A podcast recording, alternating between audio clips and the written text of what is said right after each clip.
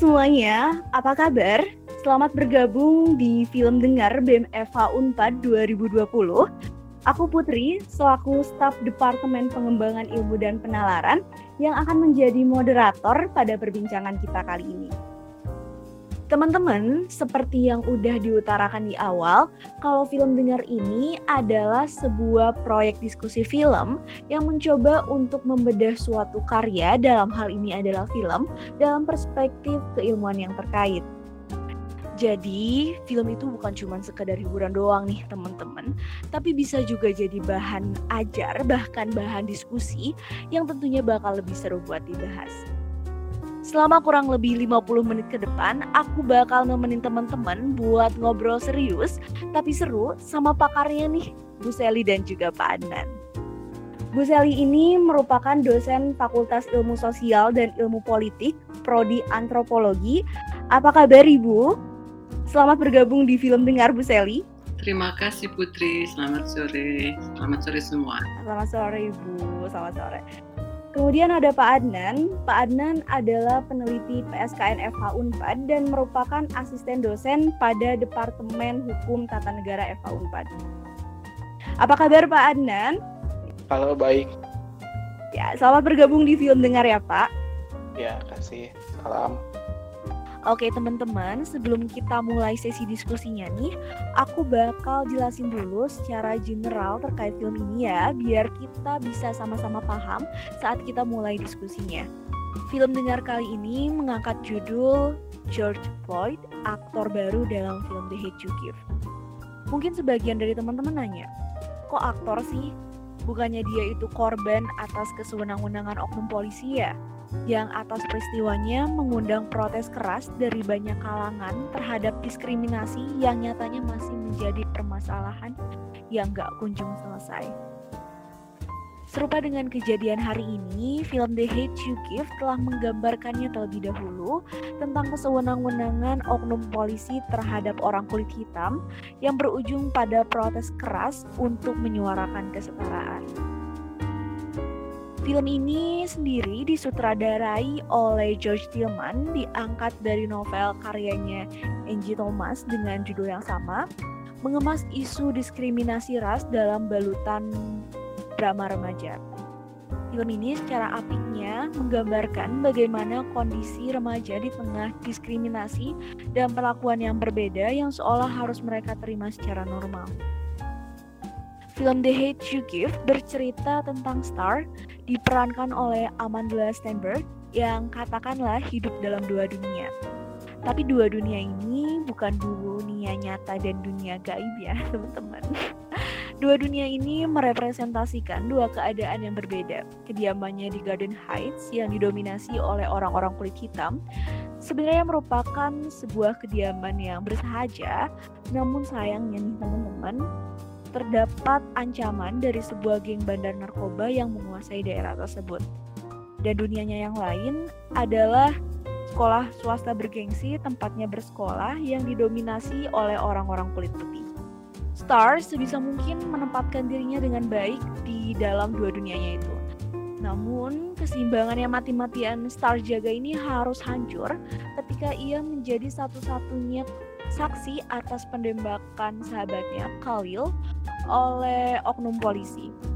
Penembakan ini terjadi saat polisi menghentikan keduanya yang sedang berkendara padahal nggak ada salah apa pun dan terjadilah penembakan karena polisi mengira Khalil ini akan membawa senjata saat ia memasukkan tangannya ke dalam jendela mobil padahal saat itu nggak sama sekali Khalil nggak sama sekali bersenjata dia saat itu hanya ingin membawa sisir untuk rambutnya Sontak, kematian Halil ini berujung pada demo besar atas nama Halil.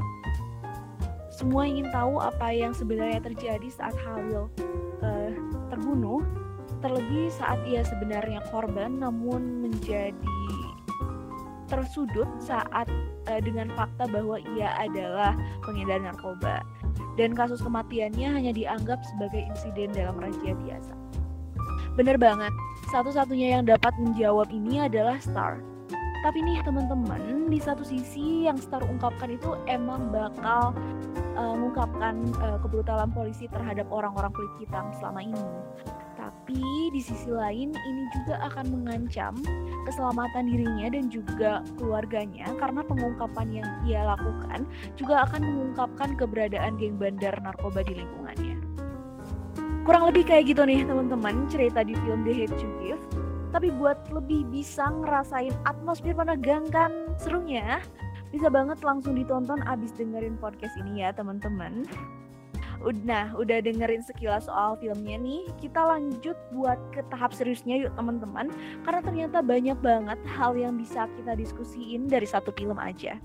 Kita mulai dari sisi antropologi dulu, boleh ya Bu?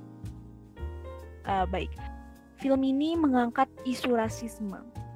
Nah, sebenarnya rasisme itu sendiri apa sih Bu? Terus bagaimana sampai terbentuknya paradigma rasisme di masyarakat? Baiklah, mulai ya. Ya belum lama ini saya juga ada diskusi seperti ini juga bertolak dari peristiwa um, pembunuhan Floyd di matinya Floyd di Amerika Serikat ya. Uh, jadi mungkin ada hal, banyaklah hal-hal yang sudah saya ungkapkan di sana yang akan muncul lagi di sini. Mohon maaf bila ada yang kebetulan melihat webinar tersebut. Nah, baiklah. Baiklah ya, jadi apa rasisme sih itu? Nah, ras ya, ras itu satu konsep yang dulunya dianggap sebagai konsep biologi. Jadi pembedaan manusia. Manusia itu suka bikin klasifikasi ya. Jadi uh, salah satu klasifikasinya adalah berdasarkan ciri-ciri fisik. Klasifikasi itu mendorong membantu manusia untuk menyederhanakan dunia.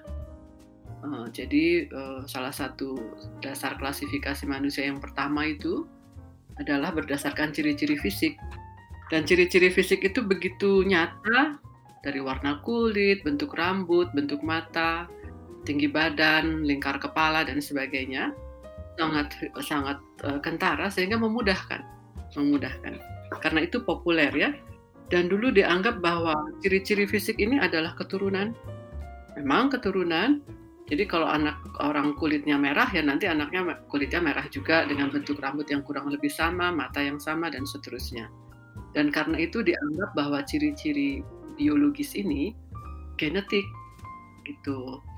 Dan uh, para ahli antropologi fisik awal-awal dulu abad keberapa ya, abad ke-18 gitu, abad ke-19 awal, itu membuat klasifikasi uh, ras manusia. Jadi mungkin Anda juga pernah dengar ada istilah-istilah seperti orang Kaukasoid, orang Mongoloid ya, orang kulitnya kuning, matanya sipit, Kaukasoid yang matanya biru, kulitnya putih, lalu ada orang uh, negroid yang kulitnya hitam, rambutnya keriting kinky gitu apa uh, keriting kecil-kecil gitu, uh, dan ada ras-ras lainnya. Macam-macam ada yang lima ras, ada yang enam ras, dan ada yang membuat uh, klasifikasi ras itu berikut ciri-ciri ya semacam ciri-ciri psikologis lah begitu. Jadi kalau orang Kaukasoid itu ras, orang negroid itu agak malas, uh, orang mongoloid agak begini begitu. Nah, ada ciri-ciri uh, psikologis semacam itu ya. Uh, itu kira-kira abad ke-17 lah. Karl Linnaeus orang apa Skandinavia. Saya lupa negaranya persisnya, Swedia, Norwegia atau apa. Uh, 100 tahun, ya, kira-kira satu abad kemudian ada orang Jerman yang membuat klasifikasi juga, Blumenbach namanya.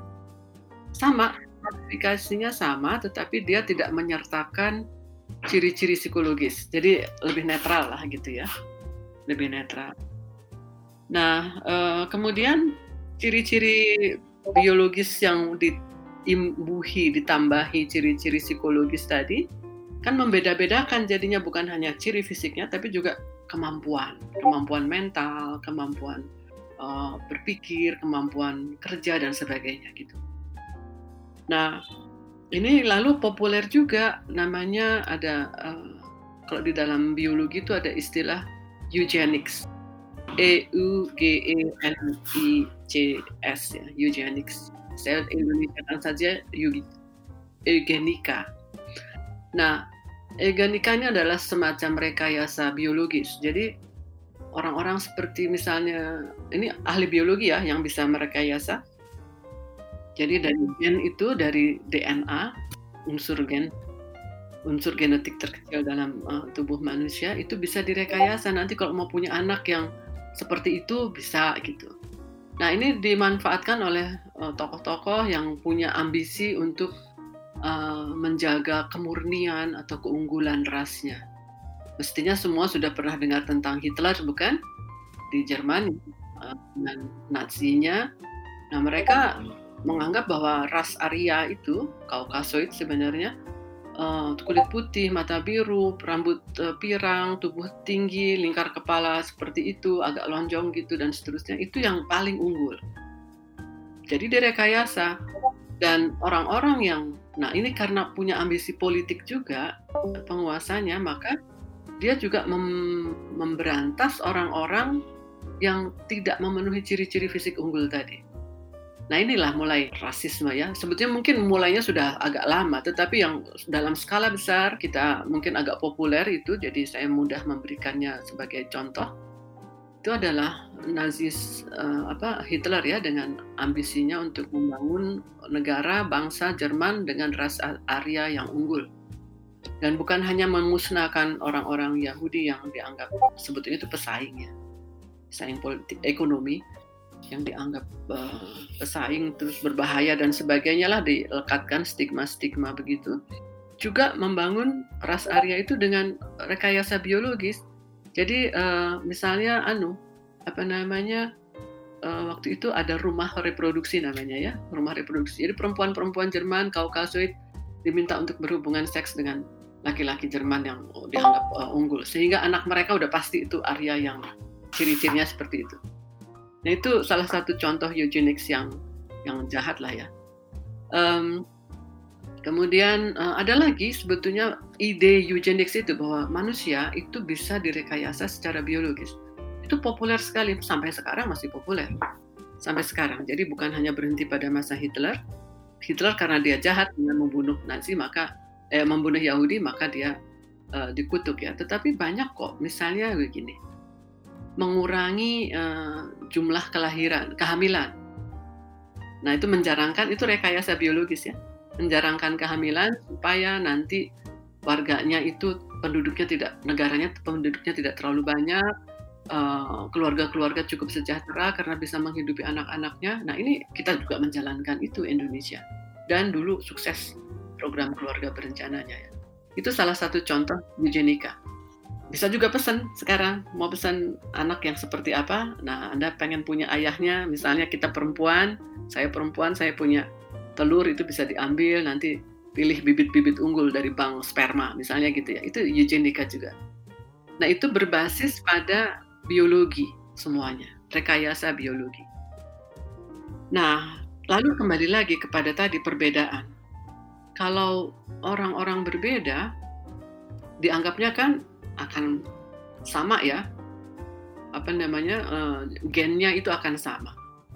Dan kita tahu konsep DNA sekarang ya uh, deonucleic acid asam deonucleic yang merupakan unsur genetika terkecil yang mengandung informasi genetik tentang manusia. Informasi genetik yang warna kulit ini itu dan sebagainya. Um, ternyata nah ada biologi mengalami kemajuan, ilmu ini maju, makin maju, makin maju. Di samping ada eugenika yang tadi, ada juga penelitian-penelitian yang akhirnya memperlihatkan bahwa oh ternyata variasi di dalam satu ras, misalnya di kalangan orang Kaukasoid ya, yang kulitnya putih, mata biru dan sebagainya, itu bervariasi DNA-nya di tingkat individu. Orang Mongoloid juga demikian, orang Negroid juga demikian, dan seterusnya, yang lain-lain juga. Nah, tapi variasi antar ras, jadi antara perbedaan antara orang Kaukasoid dengan orang Mongoloid, orang Mongoloid dengan orang Negroid, orang Negroid dengan Kaukasoid dan sebagainya, itu ternyata lebih kecil variasinya dibandingkan dengan variasi intra ras. Jadi di dalam satu ras sendiri itu variasinya jauh lebih besar dibandingkan dengan jadi di dalam orang Kaukasoid lebih banyak variasi dibandingkan variasi antara Kaukasoid dengan Negroid gitu misalnya. Nah, ini kan temuan yang luar biasa. Jadi artinya nggak benar lagi dong itu. Memang ciri-ciri fisik tetap ada, itu diturunkan, betul. Tetapi variasi yang lain-lain tidak. Gitu ya. Bahkan ada mungkin kesamaan uh, antara orang yang tempat tinggalnya dan uh, ciri rasnya, ciri fisiknya tadi itu beda sekali, tapi ternyata banyak kesamaan di antara mereka. Nah, ini menggugurkan teori-teori biologis tentang uh, klasifikasi ras yang pertama tadi. Kalau di, dulu saya sih belajarnya dari misalnya sejak tahun 1990-an ya, saya mendapat informasi ini dari penelitian-penelitian antropologi ragawi di Amerika Serikat. Dan Asosiasi Antropologi Amerika Serikat langsung membuat statement bahwa ras itu tidak ada secara biologis. Yang ada adalah ras secara sosial. Jadi ras secara biologis bangkrut tuh ya teorinya. Nah sekarang kita nggak usah jauh-jauh merujuk ke penelitian orang Amerika Serikat karena di Indonesia pun sudah ada lembaga Eichmann dengan penelitian biomolekularnya yang menunjukkan hal yang kurang lebih sama. Itu menarik sekali. Juga kan suka ada klaim tadi misalnya seperti Hitler ya, ada kemurnian ras. Di Indonesia juga orang suka ngomong gitu, ini ada pribumi, ada WNA, keturunan asing, segala macam. Padahal ternyata kita semua tuh orang asing loh. keturunan asing kita banyak sekali. Ya, jadi ini menarik jadi ini penting sekali uh, apa, uh, perkembangan uh, ilmu biologi molekuler itu di Indonesia ada di lembaga Eichmann. Anda bisa kirim, bisa minta tes DNA. Saya nggak tahu berapa biayanya dan sebagainya ya. Tapi itu menarik sekali hasil-hasil penelitiannya. Jadi dari darah, kemudian ditelusuri nenek moyang kita tuh siapa ya? Uh, misalnya salah satu yang saya dengar dari, seorang ahli sejarah ya, kebetulan beliau yang membaca uh, salah satu hasil tes DNA itu. Uh, saya sebut saja namanya karena ini populer yaitu Najwa Shihab. Ternyata nenek moyangnya nggak jauh-jauh itu dari Cina. Nah, kita pikir Arab ya, Arab Tulen gitu. Apalagi Shihab. Uh, semacam ini ya. Jadi itu ternyata ada Cinanya. Terus gimana dong?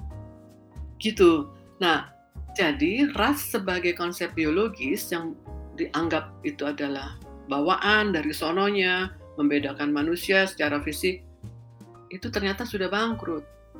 Nggak ada tuh, nggak benar. Tidak bisa dipertahankan lagi. Karena banyak sekali, terlalu banyak bukti yang menunjukkan bahwa kawin campur itu sudah ada sejak manusia jalan-jalan dan ketemu orang lain ya gitu. Tapi kenapa kok masih ada ras? Konsep ras apa terus jadi nggak penting? Oh tetap penting Cuma itu bukan lagi konsep biologis, tetapi itu adalah konsep sosial. Apa contoh, apa artinya konsep sosial? Jadi itu adalah konsep yang tumbuh, berkembang, menjadi kuat, kadang-kadang menjadi lemah di lain waktu. Itu karena kesepakatan-kesepakatan sosial, kesepakatan antar manusia aja.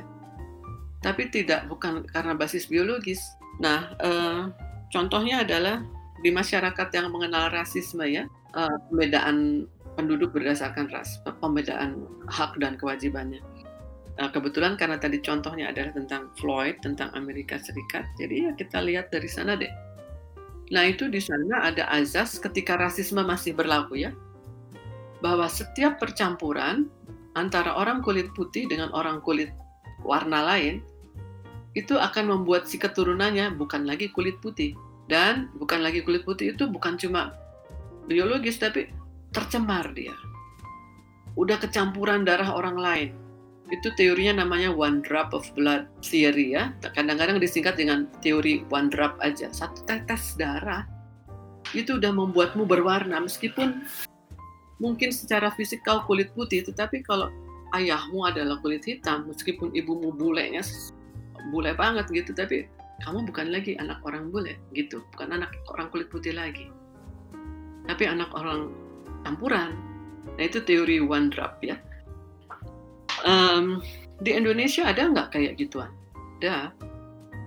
Sejak zaman paling tidak yang kita sadari betul dan ada recordnya itu sejak zaman Belanda lah ya. Belanda masih mulai zaman VOC, jadi belum ada Hindia Belanda, masih VOC. Karena yang datang ke Nusantara ini adalah laki-laki, kebanyakan sedikit perempuan Belanda yang ikut bertualang naik perahu naik kapal besar itu mengarungi samudra-samudra. Jadi yang datang tiba di sini adalah laki-laki dan laki-laki sehat, usia muda, usia produktif tentu saja mempunyai birahi ya, ada dorongan seksual sehingga harus disalurkan dan itu dengan perempuan-perempuan tanda kutip pribumi, pribumi Nusantara. Bagaimana nasib keturunannya? Keturunannya bergantung ini kalau ayahnya mengakui, iya itu anak saya gitu. Wah itu beres deh. Nasibnya baik. Jadi pengakuan ayah itu sangat penting. Nggak pakai tes-tes ya, dulu nggak ada tes DNA segala macam kan pengakuan ayah bahwa itu anak saya. Nah itu anaknya ini boleh dikatakan uh, selamat lah tanda kutip. Dia boleh sekolah di sekolah yang baik, uh, sekolah Belanda juga boleh. Jadi hak Eh, hak-hak kewargaannya itu lebih besar daripada kalau kalau dia tidak diakui. Nah, dia kembali ke kampung bersama ibunya. Dan di kampung diledek-ledek ya, di uh, diolok-olok begitu, dihina-hina barangkali wah kamu anak haram jada, anak bule, anak segala macam. Gitu. Jadi uh, lihatlah betapa sosialnya gejala ras itu kan sebetulnya sama ciri fisiknya tapi yang satu diakui ayahnya satu lagi tidak diakui oleh ayahnya beda nasibnya jadi itu yang namanya ras itu adalah konsep sosial ya. Nah, eh, ada mungkin pernah dengar ada istilah rasialisme, ada istilah rasisme. Rasialisme ini jadi gini, um, manusia itu tadi saya kembali lagi suka mengklasifikasi dan salah satu klasifikasi yang paling primitif, paling dasar itu adalah klasifikasi antara saya atau kami dengan mereka atau kamu. Jadi golongan kita ini adalah yang paling paling baik, paling unggul. Kitalah manusia. Yang lain itu bukan manusia atau belum jadi manusia. Ya. Di orang Jawa misalnya ada istilah belum Jawa. Kalau tidak bisa berbahasa Jawa yang apa, yang halus itu kromo inggil. Uh, Jawa sih, tapi kalau belum bisa bahasa Jawa ya belum belum jadi orang Jawa nah kayak gitu jadi uh, ada keunggulan-keunggulan. Jadi bersifat etnosentrik. Seringkali klasifikasi manusia itu bersifat etnosentrik. Menganggap bahwa etnosnya atau bangsanya atau golongannya sendiri yang paling baik. Paling unggul ya itulah uh, asal apa dasar dari rasisme. Nah, ada rasialisme, ini semacam rasisme juga, membedakan kemampuan orang berdasarkan ciri fisiknya. Jadi, uh, misalnya gini, di Indonesia mungkin pernah dengar ya, uh, dalam sejarah nasional kita itu ada pada masa Hindia Belanda di akhir-akhir penjajahan Belanda itu ada politik etis yang jadi kesadaran orang-orang Belanda yang merasa sudah banyak hmm, dapat dari bumi Nusantara ini, jadi mereka harus give back. Harus give back dengan memberikan pendidikan, membuatkan irigasi, uh, dan lain-lain yang diperlukan oleh penduduk uh, Hindia Belanda, yaitu uh, orang pribumi Nusantara. Karena anggapannya, ini kalau bukan kita yang nolong, mereka bodoh terus nih. Gitu.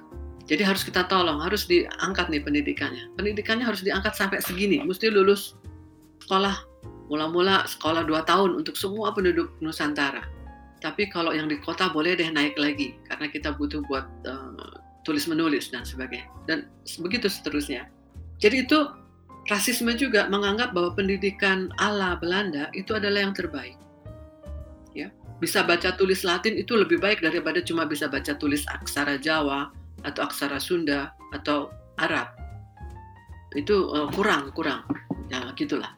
Nah itu ada etnosentrisme ya, etnosentrisme cuma perwujudannya baik gitu loh, menolong orang lain. Itu tapi basisnya etnosentris. Jadi ini bisa kita telusuri terus sampai sekarang ya. Oh, kita sibuk mengejar-ngejar berbagai standar pendidikan internasional itu. Unpad mau go internasional, dosen-dosen mesti nulis artikel harus masuk di Scopus, jurnal yang terindeks Scopus dan sebagainya. Itu kita sibuk terus mengejar itu. Yang sebetulnya itu ada, kalau dipikirkan baik-baik, ada rasialismenya. Perkara kita setuju atau tidak itu terserah, tetapi ini rasialisme yang ya berwajah baik lah, gitu. Nah, kalau rasisme yang kayak Hitler, seperti yang terjadi di Amerika Serikat sekarang, ah, itu yang menindas. Jadi membuat, menganggap orang lain itu yang nggak seperti kita, orang kulit hitam yang tidak seperti kulit putih, itu pasti dia penjahat deh. Pasti pengedar narkoba. Kalau pengedar narkoba dia nggak pernah benar. Tembak aja, nggak apa-apa. Gitu. Nah itu Bu, yang tadi itu uh, menarik. Karena sampai yang kita lihat di beberapa scene dalam film ataupun yang terjadi dengan George Floyd itu kan uh, berdasarkan berdasarkan praduga dari orang-orang bahwa orang-orang kulit hitam ini selalu diidentikan dengan kriminalitas dan hal-hal buruk lainnya. Nah, kenapa sih Bu hal itu sampai uh, menjadi cap dari mereka di jadi digeneralisirkan kepada orang-orang kulit hitam? Ya mungkin karena dulu orang kulit hitam itu budak statusnya di Amerika Serikat ya. Kalau mereka datang sebagai raja seperti ayah eh, atau eh, bangsawan atau orang yang berpangkat tinggi mungkin tidak begitu. Seperti ayahnya Obama itu dia bukan budak.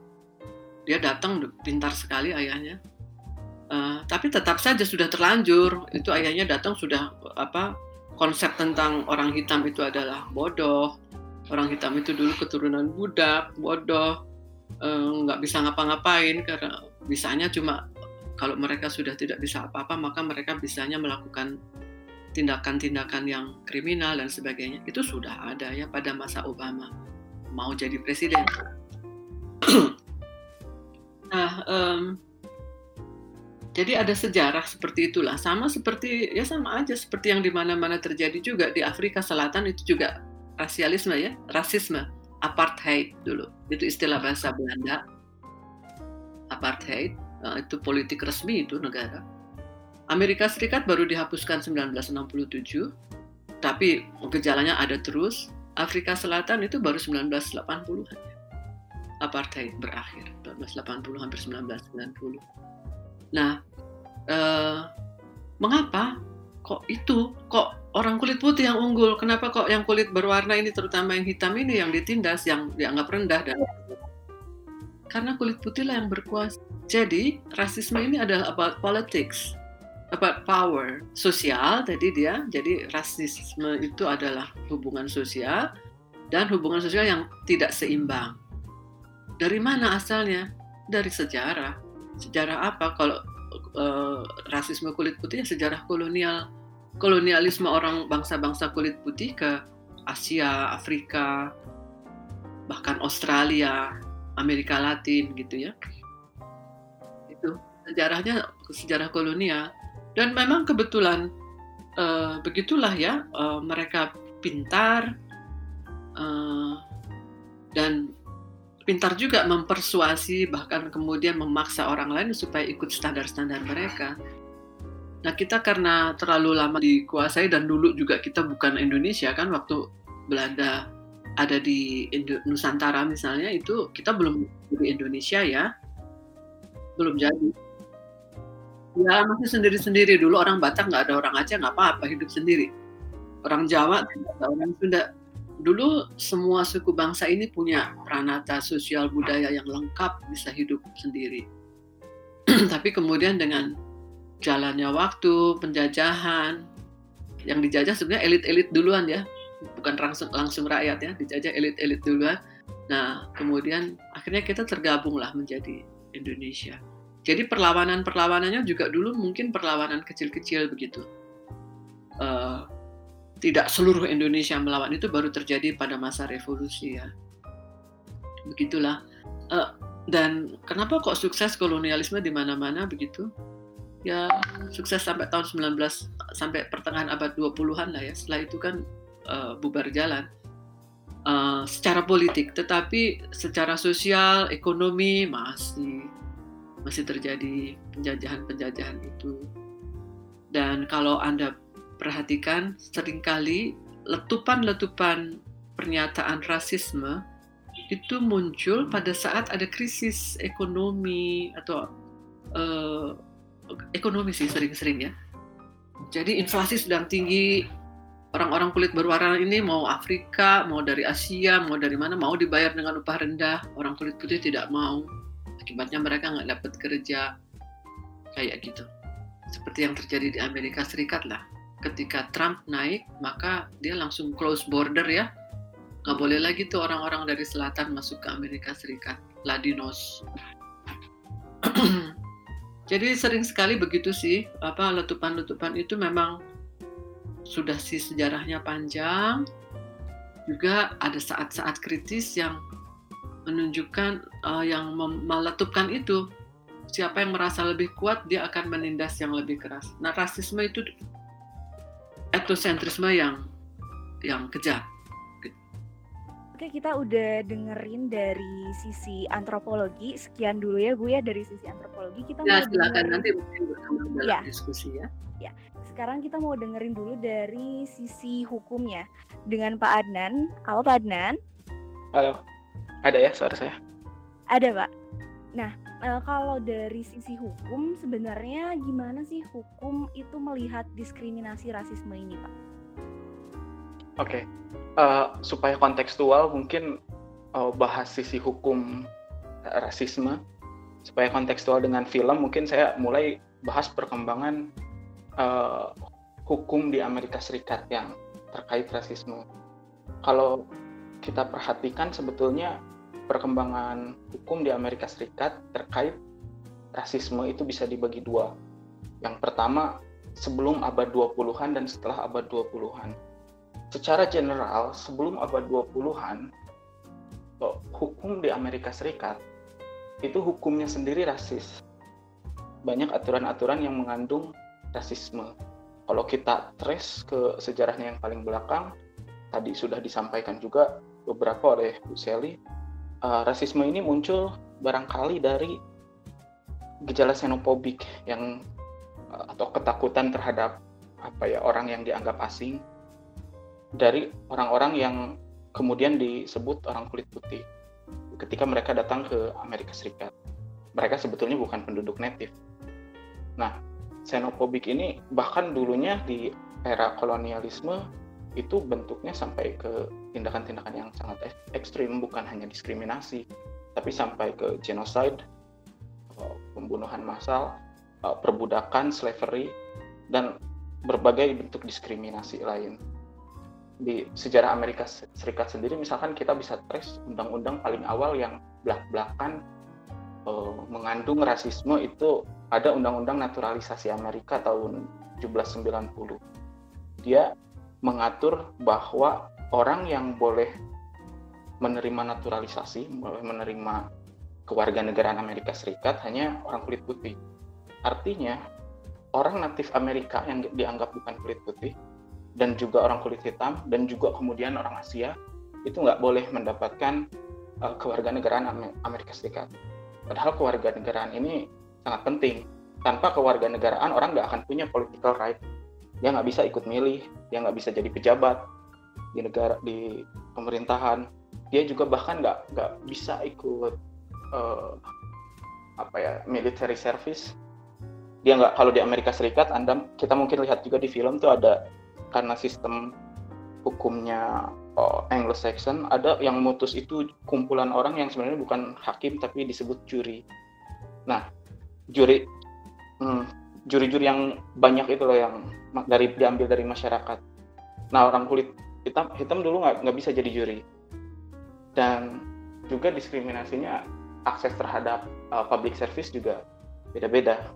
Nah itu terjadi karena salah satunya uh, mereka nggak nggak bisa mendapatkan akses terhadap kewarganegaraan di Amerika Serikat gara-gara undang-undang kewarganegaraan yang tahun 1790 itu di Amerika Serikat sebelum abad 20 juga dulu ini terkait apa yang disampaikan Bu Sally tentang eugenika. Uh, banyak aturan di negara bagian yang melarang uh, disebutnya anti-miscegenation laws. Jadi undang-undang yang melarang perkawinan interrasial jadi mereka bukan bukan hanya melarang perkawinan yang beda ras kulit putih nggak boleh kawin dengan kulit hitam misalnya. Bukan hanya melarang itu tapi hubungan seks antara dua ras itu juga dipidana. Jadi orang kulit putih yang melakukan hubungan seks katakan dengan orang kulit hitam, bahkan dengan orang Indians, dengan orang Asians itu bisa dipidana. Itu salah satu apa ya hukum yang rasis di Amerika Serikat dulu sebelum abad 20. nah yang yang menarik di ada undang-undang militer Amerika Serikat tahun 1862 itu konteksnya ketika Amerika lagi uh, perang di sana Amerika kemudian membolehkan orang kulit hitam ikut mi military service. Tapi orang kulit hitam ini digunakan ya karena negara lagi butuh prajurit.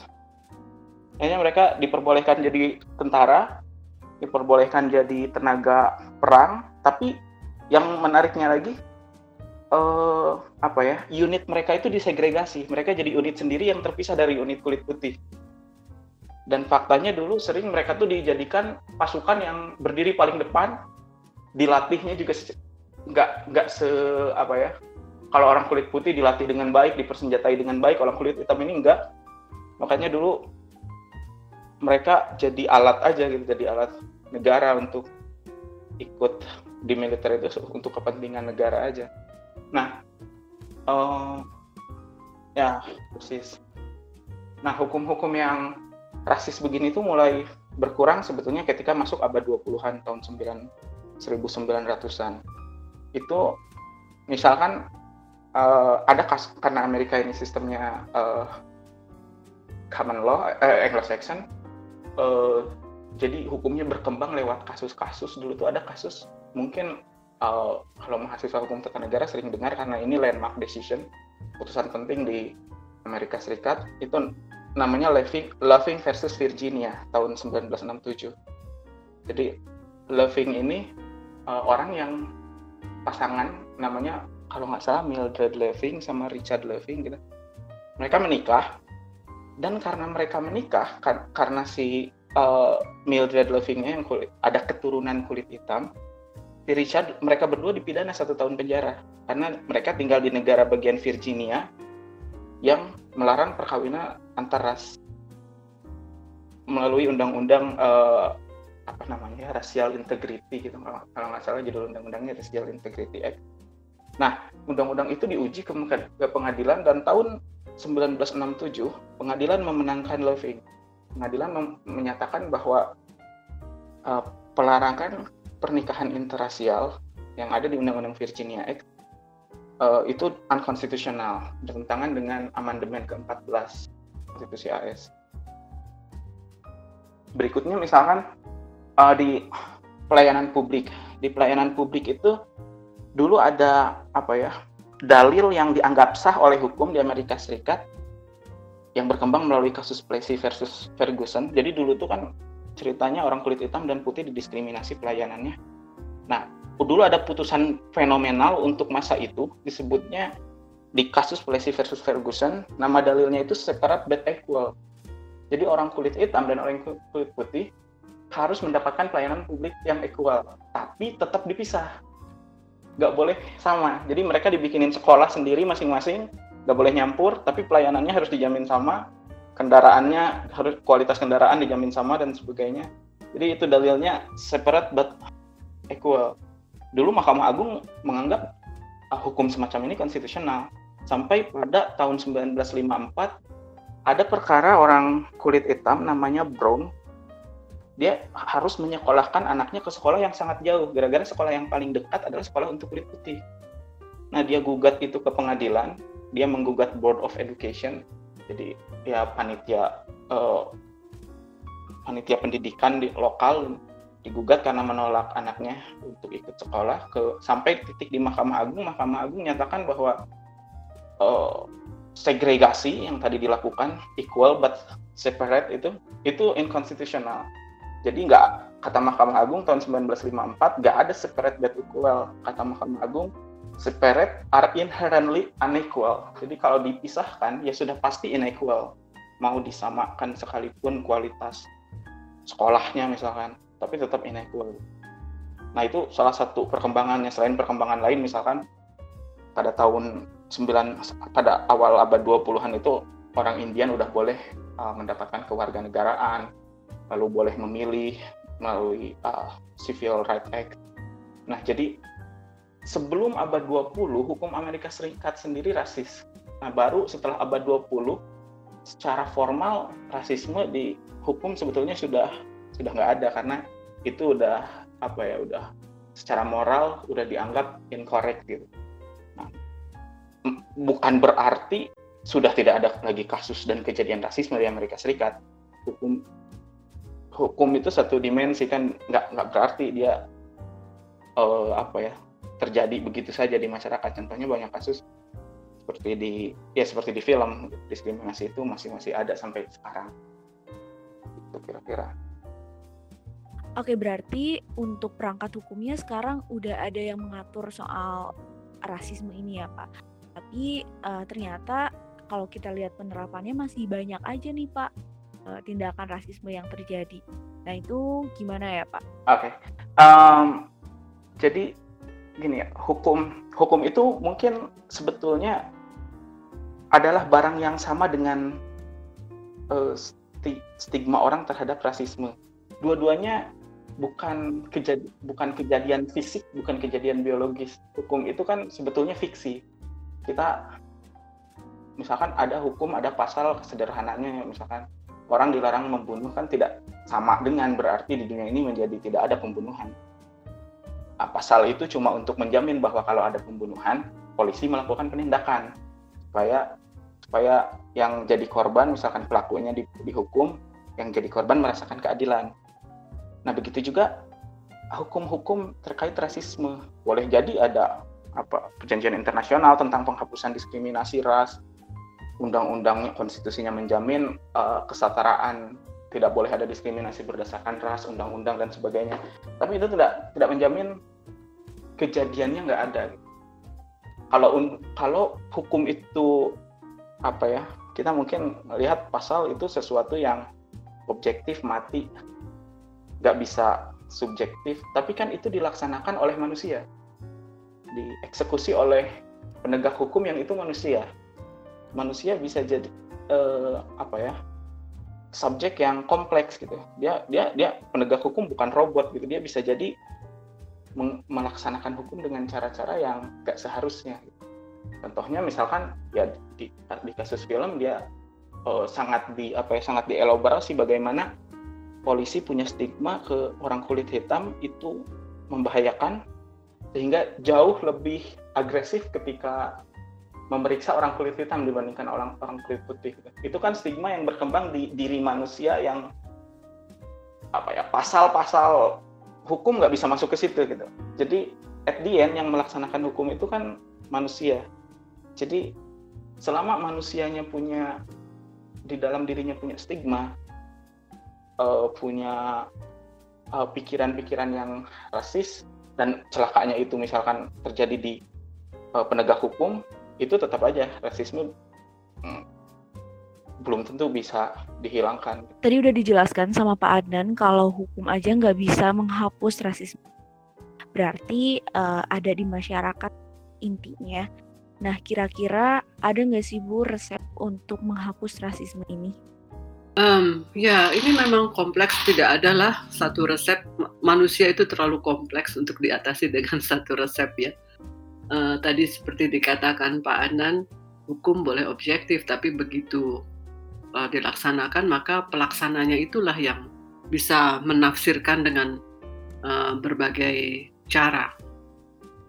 Nah, um, celakanya itu kalau rasisme berkembang sangat mendalam seperti di Amerika Serikat, mungkin di kita juga ya, uh, itu adalah bahwa tadi kan yang dibahas kebanyakan tindakan atau tingkah laku atau praktik dari golongan yang berkuasa kepada yang tertindas begitu ya, kulit putih kepada kulit hitam uh, seperti itu. Tapi sebenarnya pengalaman-pengalaman ini bertum, apa, berhimpun sedemikian rupa dihayati sehingga orang-orang yang masuk ke golongan tertindasnya, yang subordinat, yang orang kulit hitam di Amerika Serikat misalnya, mereka juga punya distrust terhadap orang kulit putih. Jadi bermainnya itu dua arah, tidak hanya satu arah. Uh, apa kebencian itu ya? Itu kan judul filmnya tadi yang anda sebutkan tuh bagus sekali, The Hate You Give. Tapi itu uh, take and give itu hate itu. Jadi um, saya ingat contohnya misalnya waktu Obama mau kampanye nih jadi presiden, baca biografinya gitu.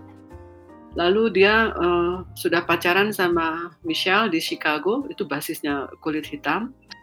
Dan Obama kan ibunya kulit putih ya. Itu sulit sekali bagi dia untuk mendapatkan kepercayaan dari orang kulit hitam di Chicago. Kalau nggak ada Michelle, mungkin dia nggak dapat suara. Kasarnya begitu. Nah, setelah bukunya terpublikasi juga tentang ayahnya, barulah orang agak percaya, oh iya dia memang berhati hitam juga ya gitu. Kan tadinya dia kamu kulitnya hitam tapi berhati putih atau berotak putih. Gitu. Jadi ada stereotyping yang uh, bekerja dua arah. Bukan hanya satu arah dari yang berkuasa kepada yang dikuasai tapi juga sebaliknya. Kalau di Indonesia kasusnya uh, kita dulu sangat dikuasai cerita-cerita tentang bagaimana orang Belanda itu ngajago kepada apa uh, penduduk pribumi begitu ya mengatur berkuasa ini dan itu. Juga orang-orang Indo yang dianggap keturunan Belanda dan mereka yang diakui oleh ayahnya tadi mendapatkan kedudukan sosial lebih tinggi. Itu juga mereka menempatkan dirinya di atas orang Indo. Nah eh, di atas orang pribumi. Apa yang terjadi ketika zaman revolusi? Balas dendam yang terjadi jadi kebencian itu dipupuk sedemikian rupa, mungkin hanya tidak melawan karena tidak berdaya lah dulunya ya.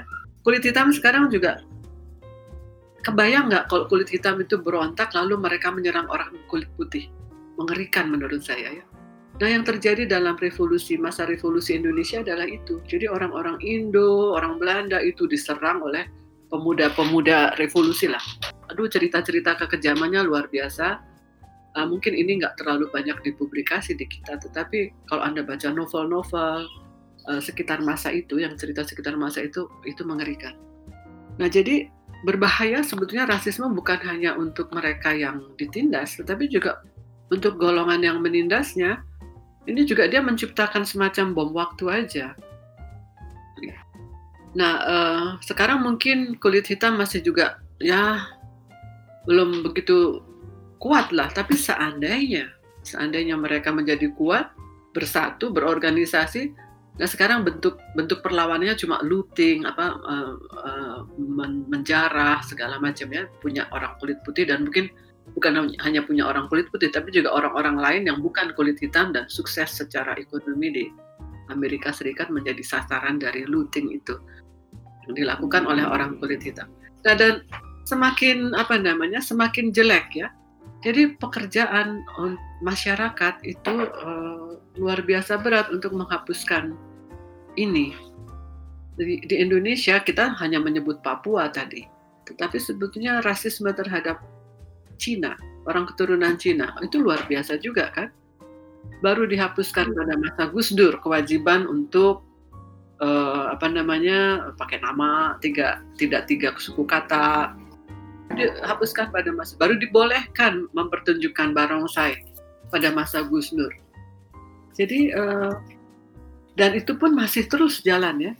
Pada pilkada DKI muncul lagi itu karena kebetulan Ahok adalah orang keturunan Cina, sikapnya tidak disukai, di kompor-kompori lagi. Jadi uh, muncullah asing-asing, istilah-istilah seperti itu yang uh, men, apa men, men, men, men, men different, membedakan orang lain. Othering kalau di dalam ilmu-ilmu sosial mungkin uh, studi-studi tentang identitas itu ada the self and the other. Maka ini kita mengaderkan orang lain itu gampang sekali sebetulnya dengan ciri-ciri fisik tadi ini kita alami panjang dong sejarahnya uh, rasisme terhadap Cina. Sebetulnya dimulai dari masa zaman Belanda juga. Uh, lalu ada Papua, lalu dulu juga sempat Timur Timur kita juga sedikit rasis kepada mereka. Uh, memandang kalau orang Timur Timur itu datang ke Pulau Jawa lalu mau sekolah mau apa, ah, mereka nggak ngerti belajar, taunya perang begitu. Ada stereotyping semacam itu. Nah yang jadi yang berat bagi masyarakat itu adalah menye pertama menyadarkan masyarakat membuka lagi diskusi-diskusi. Apa perlunya sih kita mengaderkan orang lain itu ya? Othering. Bukan hanya mengaderkan meliankan orang lain tapi juga merendahkan mereka. Apa perlunya? Uh, mungkin perlu ditambah di dalam ceramah-ceramah keagamaan itu rujukan ke ayat-ayat Al-Quran kalau untuk Islam ya karena kebetulan saya Islam jadi saya tahunya Islam. Itu ayat-ayat Al-Quran banyak. Ada beberapa lah surat yang mengandung ayat yang menunjukkan Allah itu menciptakan manusia emang berwarna-warni memang berbeda-beda supaya kalian saling mengenal kira-kira gitu. Nah itu yang kurang di apa namanya saya kira perlu diaktifkan. Mungkin uh, ceramah-ceramah keagamaan. Ini karena orang Indonesia itu agamis ya religius. Kalau dinasihati oleh ulama itu biasanya didengarkan. nah, uh, jadi bisa memakai saluran itu untuk pendidikan publik lah. Kemudian yang lain-lain juga coba apa sih untungnya kita membeda-bedakan orang lain uh, hanya menimbulkan kebencian saja. Sekarang juga mungkin tidak ras ya, sekarang tidak ras, tetapi golongan sosial yang lain lah berbasis identitas yang kuat juga yang dipakai untuk membeda-bedakan orang. Jadi ini dasarnya rasisme itu kan membeda-bedakan orang lain dan menganggap yang berbeda itu tidak sebaik kita. Nah, jadi mengajarkan nilai ini yang saya kira penting di semua level, di semua golongan usia tetap penting. Uh, terutama tentu saja lebih baik lagi kalau kita mulai dari anak-anak yang untuk tidak membeda-bedakan. Karena rasisme itu dalam ya. Saya sendiri juga pernah sempat menjadi orang yang rasis dengan pengalaman-pengalaman lalu saya pikir oh ya orang itu memang begitu ya gitu. Stereotyping ya itu nggak disadari loh sering sekali tidak disadari. Nah jadi sekarang kita harus menyadari itu bahwa meliankan orang lain itu uh, berbahaya. Karena meliankan orang lain itu bisa-bisa kita terjerumus juga pada menganggap dia lebih rendah daripada kita dan karena dia lebih rendah daripada kita maka dia boleh diapa-apain. Nah itu yang lebih berbahaya lagi ya. Jadi ya kita harus waspada selalu apa namanya pada dalam membesarkan anak-anak kita misalnya lihat kalau ada unsur-unsur seperti itu ya segera dikasih tahu lah. Direm begitu jangan diteruskan juga dalam hal yang lain ya. Remaja ketika sedang mencari identitas lalu cari identitas kemudian uh, terjebak ke dalam pelianan itu adoring orang lain dan menganggap yang berbeda itu uh, boleh ditindas. Nah itu juga berbahaya sekali. Jadi kita mesti waspada selalu. Apalagi sekarang dengan media sosial. Jadi uh, ini yang namanya penyebaran kebencian itu kan mudah sekali ya. Oh itu emang orangnya si Anu tuh, dasar dia begitu. Ah itu saya ngeri sekali membaca. Jadi tidak ada satu resep uh, Putri untuk uh, menghapuskan, apalagi menghapuskan ya, mengurangi saja itu udah berat. Apalagi menghapuskan. Jadi tidak ada resep satu, tetapi itu harus disadari prinsipnya bahwa rasisme tumbuh dari keinginan untuk dari membedakan kita dari orang lain dan menganggap kita lebih unggul. Nah, sering kali keinginan itu sebetulnya timbul konon justru karena kita merasa ada yang kurang pada diri kita. Sehingga kita bersifat defensif, bersikap defensif, protektif terhadap kita yang sebenarnya nggak bisa ngapa-ngapain terus kita bilang orang yang suka merebut perekonomian kita tuh gitu. Itu banyak ya. Jadi pendatang pendatang pada umumnya kalau orang namanya pendatang itu pastikan dia jalan-jalan ya untuk sampai ke satu tempat pasti dia pekerja keras itu. Nah kalau pendatang lebih sukses daripada pribumi itu sering banget. Ceritanya di mana-mana di seluruh dunia bukan hanya di Indonesia. Nah, jadi pendatang sering kali di itulah diperlakukan dengan berbagai uh, apa diskriminasi. Nah, begitulah uh, garis sangat besar apa tugas kita semuanya untuk selalu sadar tentang potensi Oke, sebagai penutup, mungkin Bapak dan Ibu dapat menyampaikan closing statement terkait isu rasisme ini untuk teman-teman uh, podcaster yang lagi dengerin. Ya, silakan Ibu dan Bapak bisa singkat saja ya kalau tadi Bu Seli mengingatkan sulitnya menghapus rasisme, mengurangi pun sulit, bahkan pada ketakutan kita sedang menghadapi kemunduran, sedang menghadapi backlash, di mana ini mungkin hal yang uh, menurut saya uh, patut uh, jadi closing statement, karena ini jadi tren akhir-akhir uh, ini, apalagi kadang-kadang uh, hal serupa rasisme itu jadi komoditas politik, seperti dia Amerika Serikat, bagaimana Trump mengeksploitasi uh, rasisme untuk untuk kepentingan politiknya gitu untuk kepentingan dia di pilpres. Jadi kampanyenya belak-belakan rasis gitu. Dia memang mengejar suara yang rasis gitu suara yang ya yakin masyarakat yang rasis masih banyak maka dengan cara-cara rasis dia yakin dia masih bisa berhasil. Itu kan ngeri bener.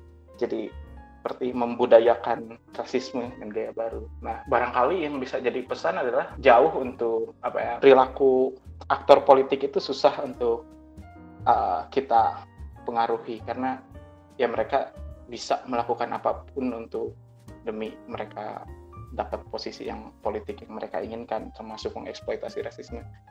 Barangkali yang paling relevan ya kita sebagai pemilih voters jangan mau termakan dengan isu-isu rasisme.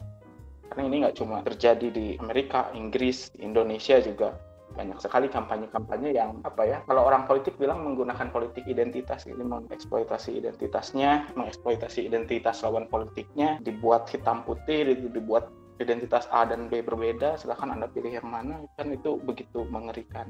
Jadi paling pesan saya kepada kita sebagai voters, terutama mahasiswa, ya jangan mau termakan dengan isu-isu semacam itu. Justru itu harus jadi not bahwa politisi ini nggak punya value. Dia berkampanye dengan cara yang menyampingkan nilai. Gitu. Mau apa pun yang dikampanyekan oleh dia, kalau caranya udah salah, kita harus not besar terhadap aktor-aktor yang demikian. Itu barangkali Putri uh, pesan atau closing dari saya. Ya, terima kasih. Baik, dari Ibu Seli, bisa singkat saja Ibu. Sebetulnya tadi sudah pesannya itu waspadalah terhadap saya pakai istilahnya Pak Adnan baru waspadalah terhadap politik identitas dan mungkin uh, perlu disadarkan juga bahwa politik itu punya kekuasaan sangat besar sekarang di Indonesia mungkin juga di mana-mana ya jadi uh, tapi kekuasaan para politisi, kita berikan kekuasaan kepada para politisi. Nah, itu yang salah. Jangan terlalu besar kasih kekuasaan kepada mereka. Kekuasaan warga, kekuatan warga tetap harus dipertahankan uh, uh, dengan kewarasan warga. Hati-hati dengan tadi politik identitas. Dan pokoknya dari kecil diajarkan jangan suka membeda-bedakan orang lain berdasarkan ciri fisik. Begitu saja dari saya. Terima kasih sekali Ibu dan Bapak atas waktunya. Terima kasih juga atas pemaparannya. Podcaster, sampai di sini dulu perbincangan kita kali ini. Terima kasih banyak buat teman-teman yang udah dengerin podcast ini sampai habis. Mungkin satu hal yang bisa kita pelajari bareng-bareng adalah mau segimanapun perangkat hukum yang melindungi, kalau sedari dalam pikiran udah rasis, tetap aja rasisme itu bakal terus ada. Makanya kita harus ubah pandangan kita, pemikiran kita, karena nggak ada yang bisa kita dapati dari melainkan orang lain selain kebencian. Terima kasih teman-teman dan sampai jumpa BEM FA Unpad 2020 dekat tangga bermama.